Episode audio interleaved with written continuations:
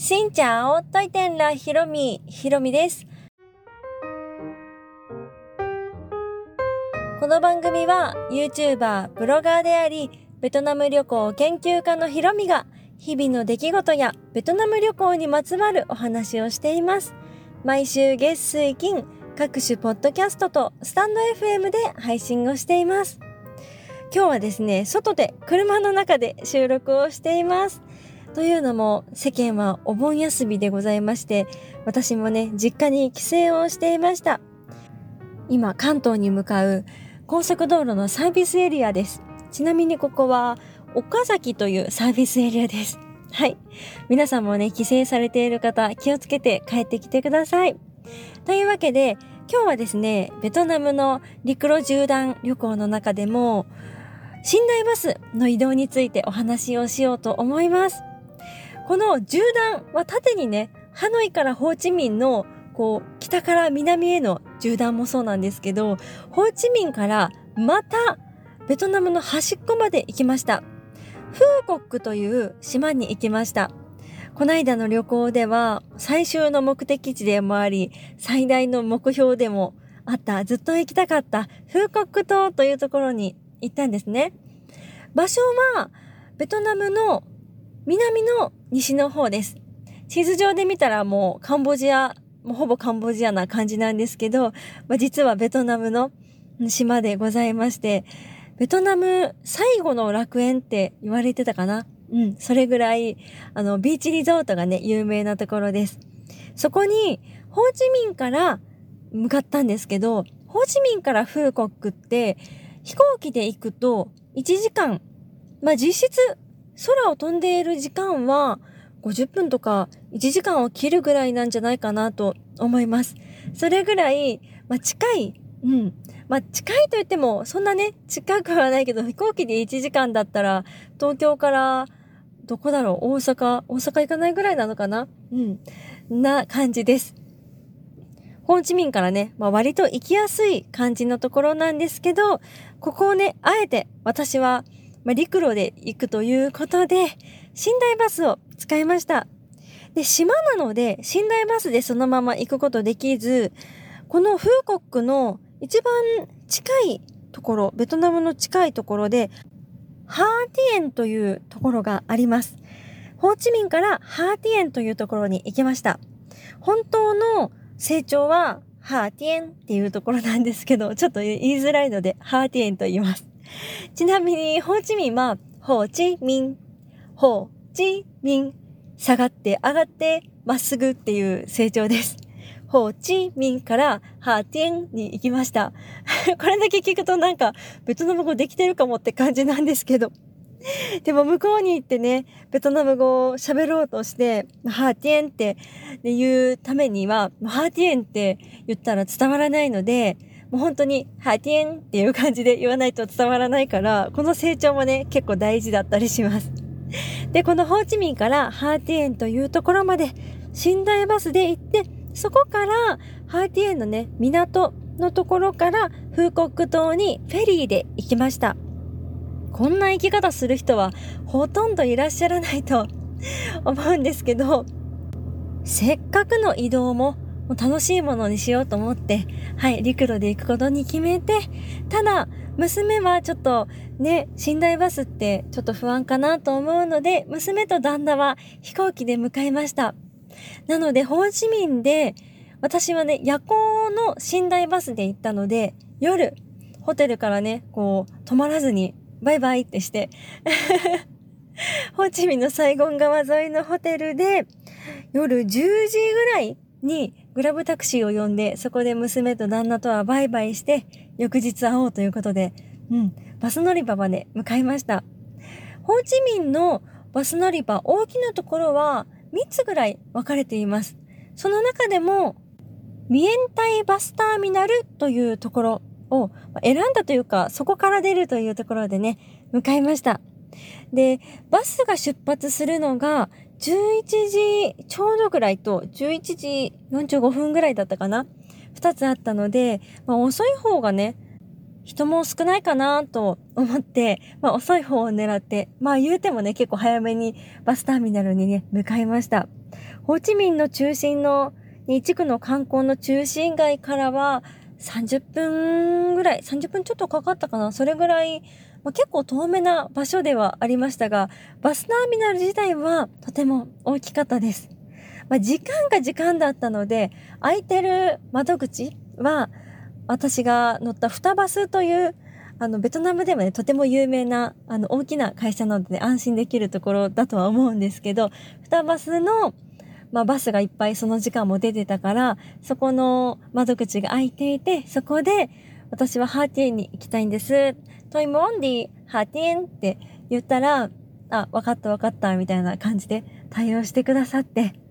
で、一応、ベトナム語しか通じないかもみたいな感じだったんですけど、まあ私でもね、通じたので、行きたい場所さえ言えれれば大丈夫なのかなと思ったり、そんな感じでそこでチケットを買いました。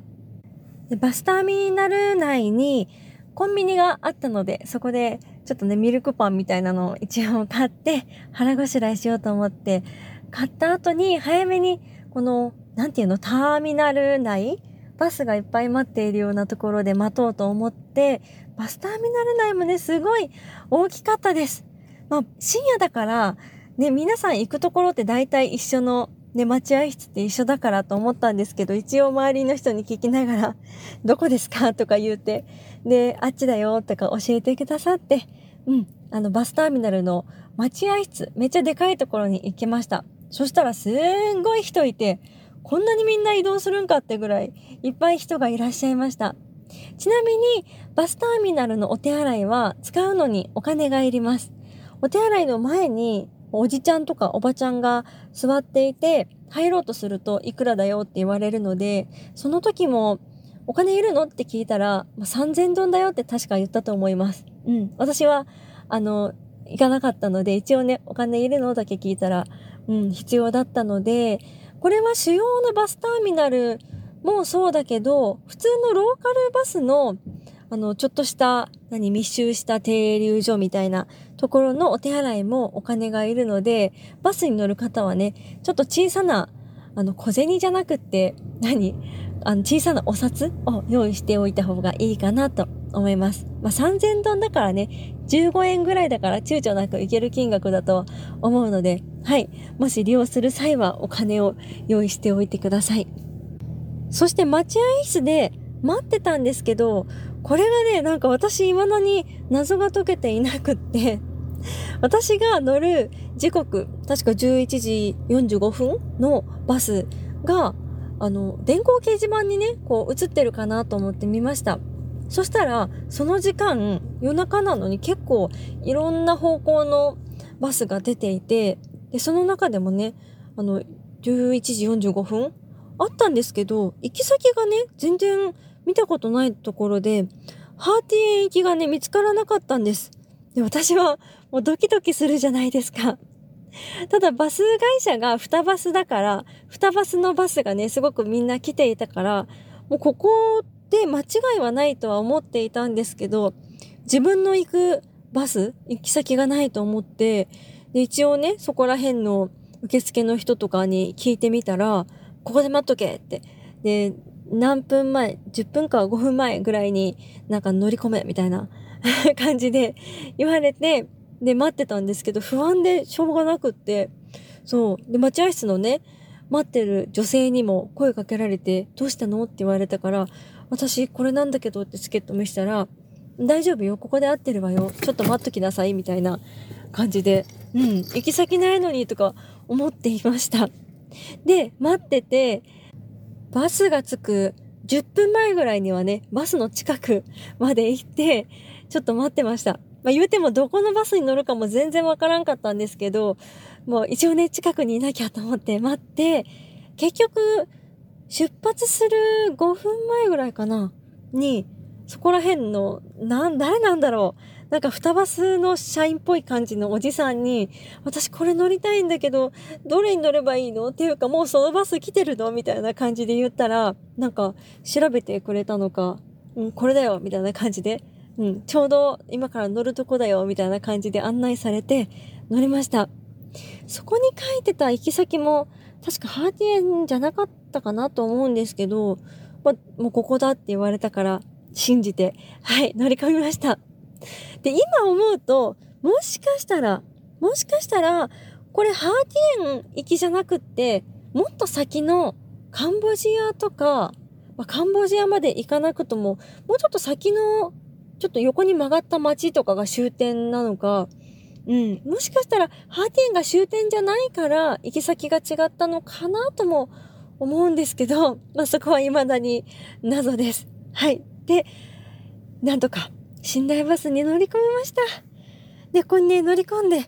朝、着くまで待てばいいんですけどね、ここの距離が今 Google マップで調べてみると、ホーチミンからハーティエンという、まあ、町から町への移動が約317キロ、うん、と書いてます。時間にすると、車は6時間2分、歩いていくと2日7時間、2日と7時間って書いてるぐらい、まあ、300キロですよね。300キロだから本当に東京から大阪ぐらいのある距離。を、はい、寝台バスで向かいました。もう、普段私、東京からね、大阪って、今は使わないですけど、学生時代夜行バスで乗っていた時は、もう結構体疲れますよね。ベトナムで乗ったのは寝台バスなので、本当に寝れる、ほぼ、ほぼまっすぐな状態で寝れる状態なんですけど、日本の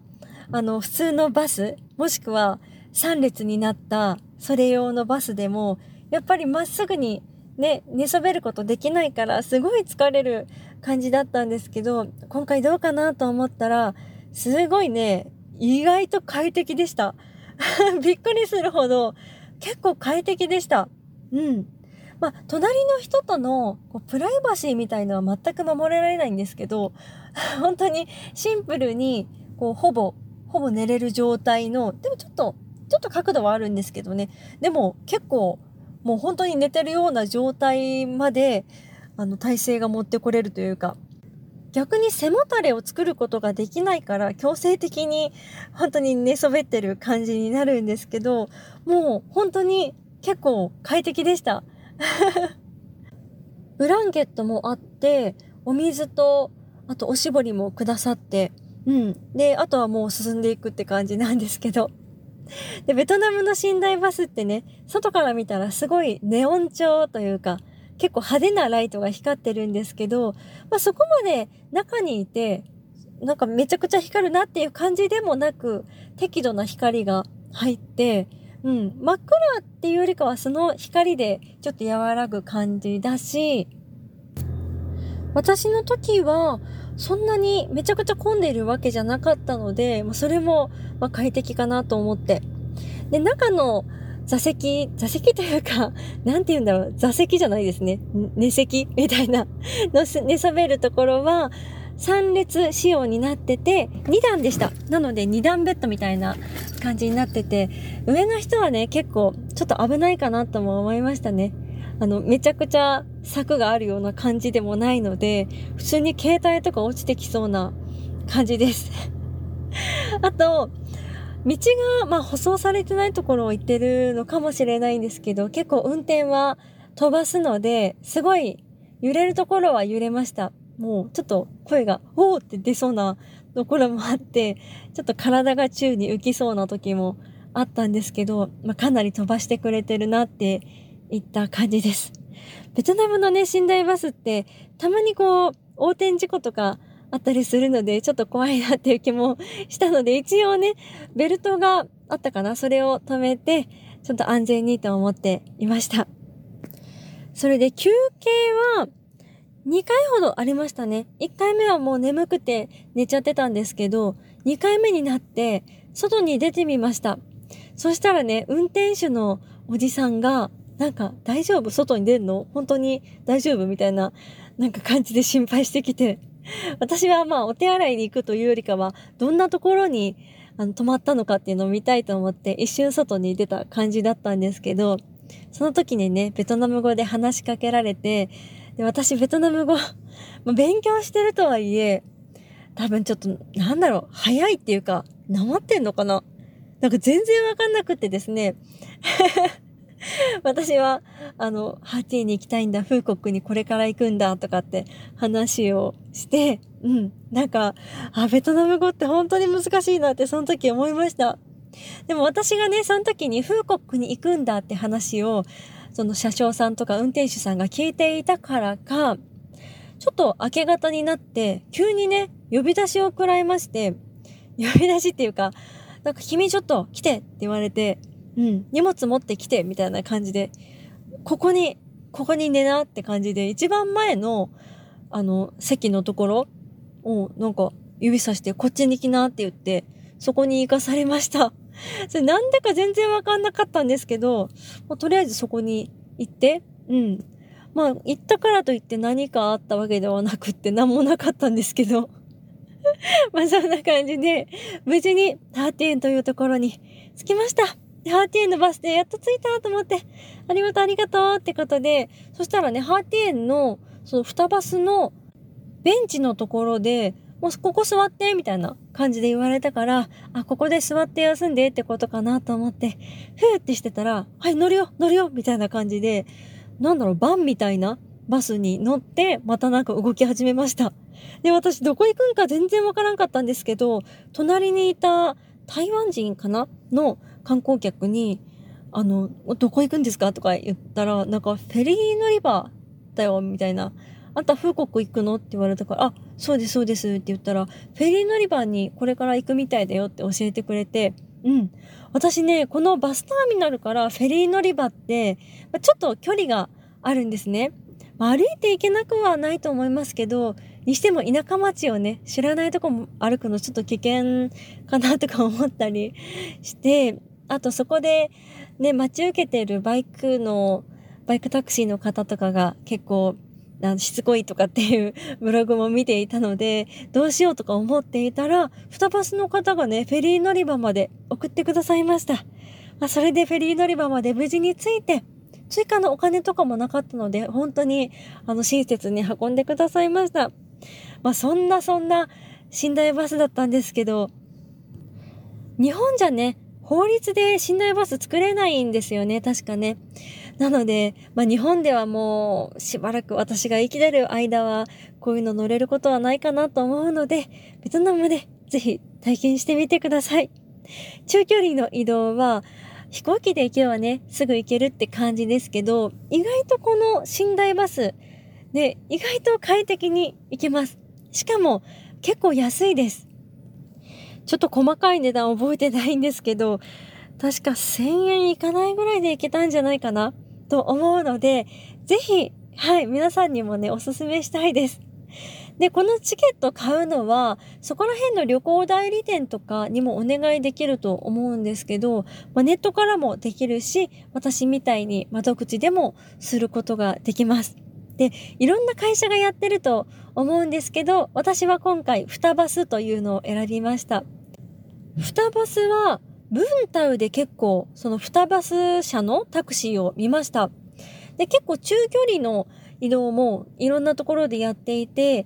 ホーチミンでね、ちょっと聞いてみた旅行会社の人に、双バスはね、安心だよって言われたので、そこにしたので、ぜひ皆さんね、双バスも検討してみていただいて、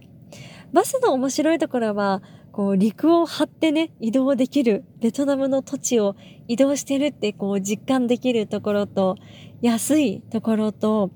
あんまり観光客はね、使わないかもしれないので、ちょっとこう、ローカルな感じ、ベトナム人の方たちと移動するっていうのを楽しめるかなと思います。デメリットを挙げるとすると、ちょっと時間がかかるっていうのと、ベトナム語しか通じないことが多いっていうところですかね。で、バスに行った先の街でもベトナム語しか通じないんですけど、バスの会社の人も結構ベトナム語オンリーだったりするので、そこのハードルはあるかなと思うんですけど、まあ Google 翻訳とかでね、ちょっとでもこう、ね、行き先、ここに行きたいんだって言えることができればなんとか行けるんじゃないかなと思います。というわけで今日はベトナムの中距離バス、ホーチミンからハーティーンまで寝台バスで行きましたというお話でございました。この配信は毎週月水金各種ポッドキャストとスタンド FM で配信をしています。日々の出来事やベトナム旅行について、また皆さんからいただいたお便りについてもお答えをしています。お便りフォームからスタンド FM の方はレターから質問やメッセージ、こんなことお話ししてほしいなど送っていただければ嬉しいです。それではまた次の配信でお会いしましょう。変がプライ